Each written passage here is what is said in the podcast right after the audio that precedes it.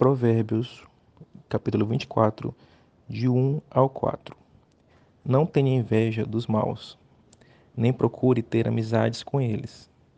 Eles só pensam em violências e, quando falam, é para ferir alguém. Com a sabedoria se constrói o lar e sobre a prudência ele se firma.